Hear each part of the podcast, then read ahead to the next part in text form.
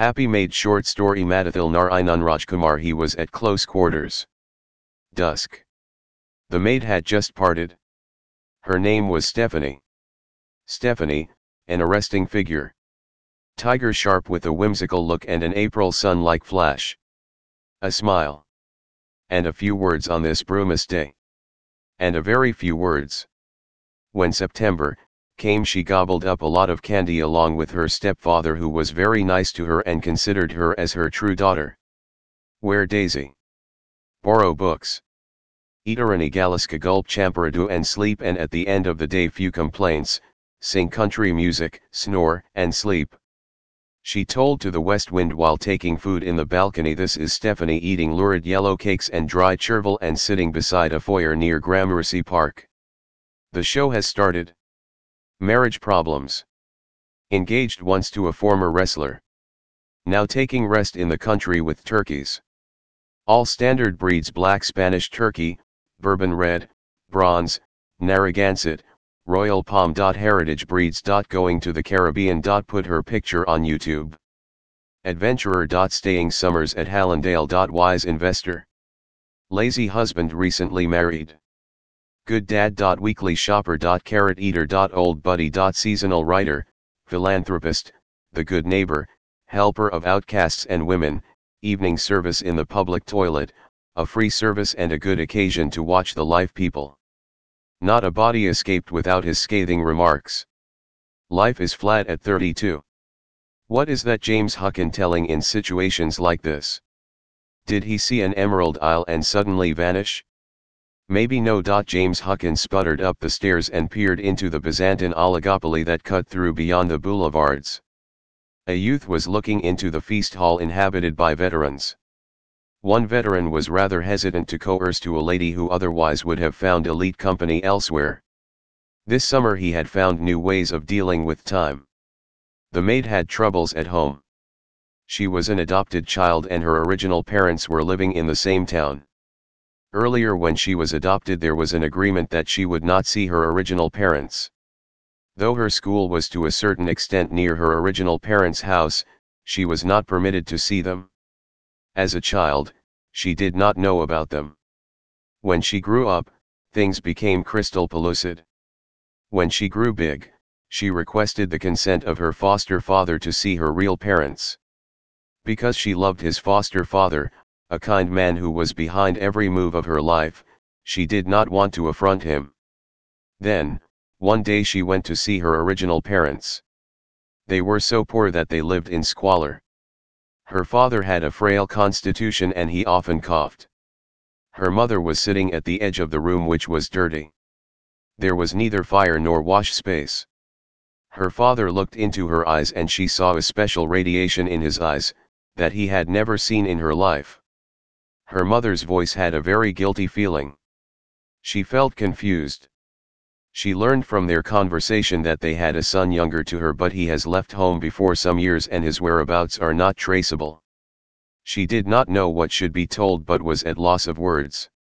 The happy maid saw that somebody was following her and she ran fast. When she reached Caracat, behind the culvert and the edge of a brook by which a road was passing by, and from where one can get a glimpse of the sunset, she looked back. No, the cat was not there. Not a hint of him. She looked down.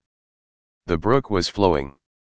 A calmness that led her memory to so many fine twilights in the seaside retreat where she spent her time with her late husband Miria, somebody beckoned by her other name. It was like a whisper and a heavy truck rushed by.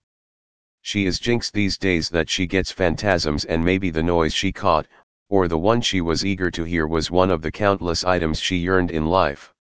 To now she walked past the overbridge and the junior seminary where her boss's boy studied and she reminisced about his strutting and uncouth manners.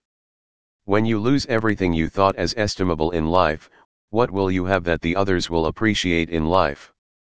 Stephanie was into all these solicitudes when her old boss called her and told that her service is needed for her son's marriage that will take place after a fortnight. She was surprised.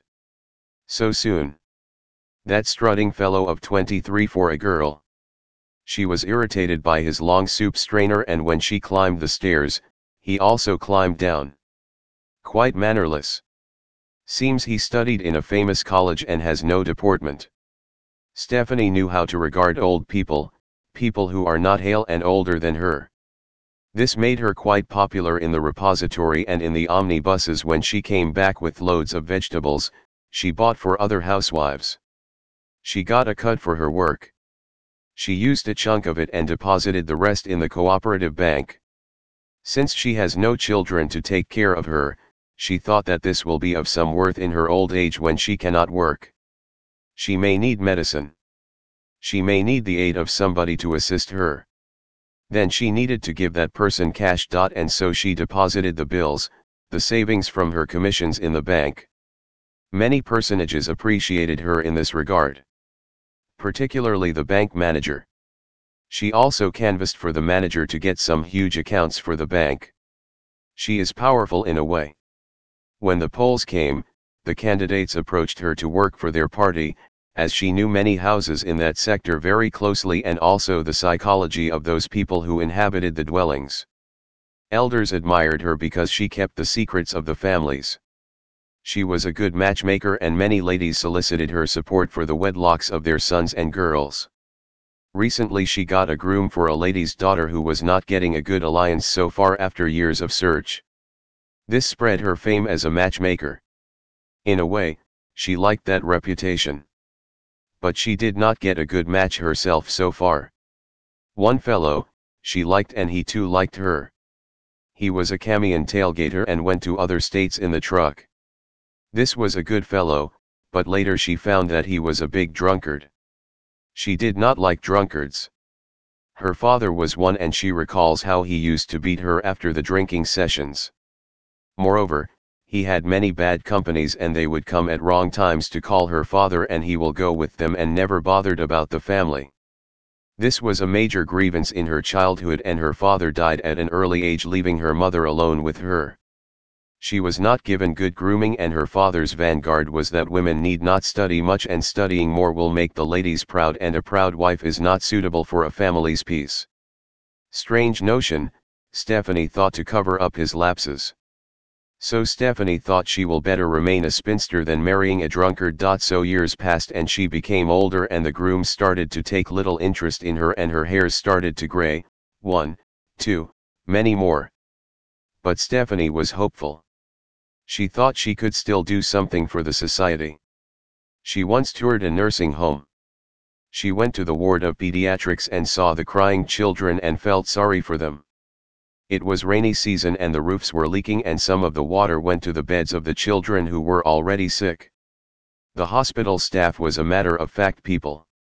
She barely saw a soul who stayed together in the hospital after the assigned time. When their time is over, they cracked some jokes with their friends and left the hall. Stephanie found it quite bad and she went to the hospital many days and helped the parents of the children to give bottled milk or wash their small linen. She did it as a good way of action that will bring some peace to her mind. 3. The maid did not like those people who stood at the plaza and passed comments on her while she went out and came from work. The main reason was that they had a habit of gazing she did not want to be a stuff for mere entertainment, and she always thought of the honor of a woman. Sometimes she met her teacher who was a great salutatorian into philosophical subjects and was a topper in the university band, a rich and influential man's son and who went into a mountain cave for three years in the prime of his youth when all many good parents were thinking of getting their daughter married to him. But he was a nice man and the only difficulty was that he had no time to spare for her. The maid was happy with him. He took her very earnestly and also taught her to read and write English in his additional time. The maid was smart. She made timely reposts. She was a good matchmaker. This quality came to her by accident. As she was good at keeping secrets of the families she worked, many ladies told her many secrets which they even did not tell their husbands and children, she was good at it. Keeping secrets. So she did not tell any family's tearjerker to another family. And the ladies trusted her and also gave her some private fortunes they saved from their work to deposit in the bank. She also had gnomish savings which she hoped will be good some when she is past middle age.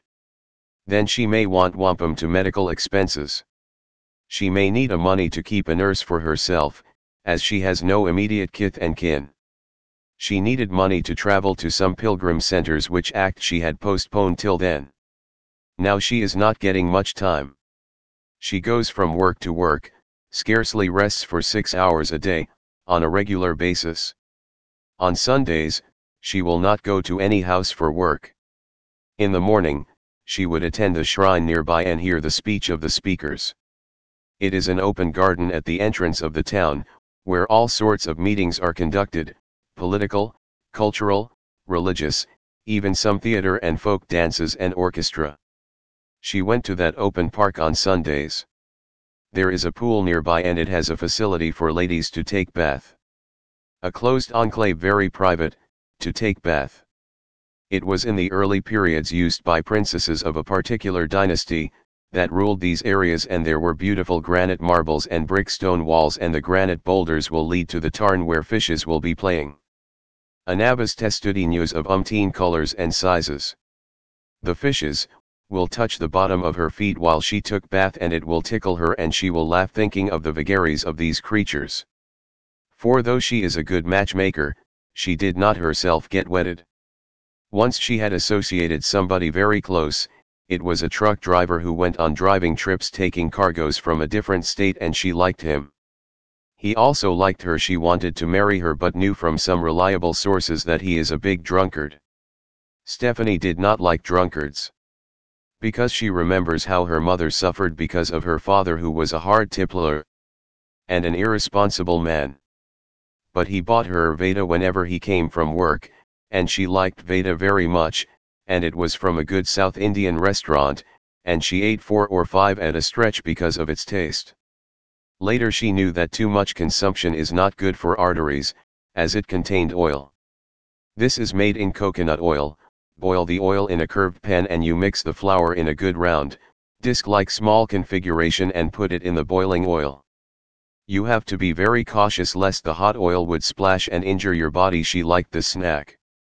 And about his other habits, she was not otherwise happy with him, especially his treating his pure para, and his card games and his friends who came to the house at odd hours to call him for the game of cards and they played for kale.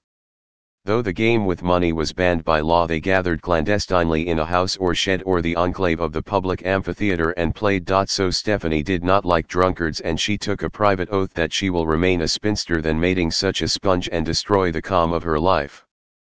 5. The maid was now moving in a fast space passing the fields and creeks and she was about to enter the marketplace and suddenly it poured.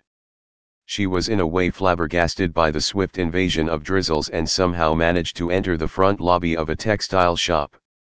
She had come to this place a few times, but not in the time of rain. What a glorious earth to receive sudden showers so that the brambles and trees and berries and the plants and shrubs will get water to keep them nourished. Moreover, the torrent when it pours down and hits the roof made a sound quite similar to the trumpets and she remembered her visit to the festival with her friend Cutty Amma and she was crazy of bangles in that season. She had bangles of various colors, red, purplish and violet and golden and claret and black and she loved the splattering sound it made on her body. They were practically giggling all their way when she went to market and housework. That was only a few seasons. Later she became fed up with that. Now she wears bangles, only a few ones to decorate her hands in a minimal way. Now as she was watching, the rain fell profoundly and many people struggled to enter the shop and in a short time, there was a big crowd at the entrance. The shopkeeper, in fact, did not like this, still, he did not tell anything, and he showed the irritable grimace on his face. After all, these are not the clients to purchase his goods, but characters, vulnerable and drifting in the rain, who hoped too much on the weather that it would not rain. This is the rainy season. Any time it will rain. Stephanie was not interested in the new changes, and she kept on gazing at the rainfall. Let it pour more heavily. Now the water in small puddles seeps into the spaces where she was standing. But it did not touch her. It was so close. It became vehement and it had a special music and coolness and a beauty that cannot be compared. Stephanie saw the heavens still expecting for further showers. It was visibly opaque and a small lightning sound was heard somewhere in the distance. Not near her. It was plumb far. It was goodly. The rain fell stupendously and she grooved on every drop of it,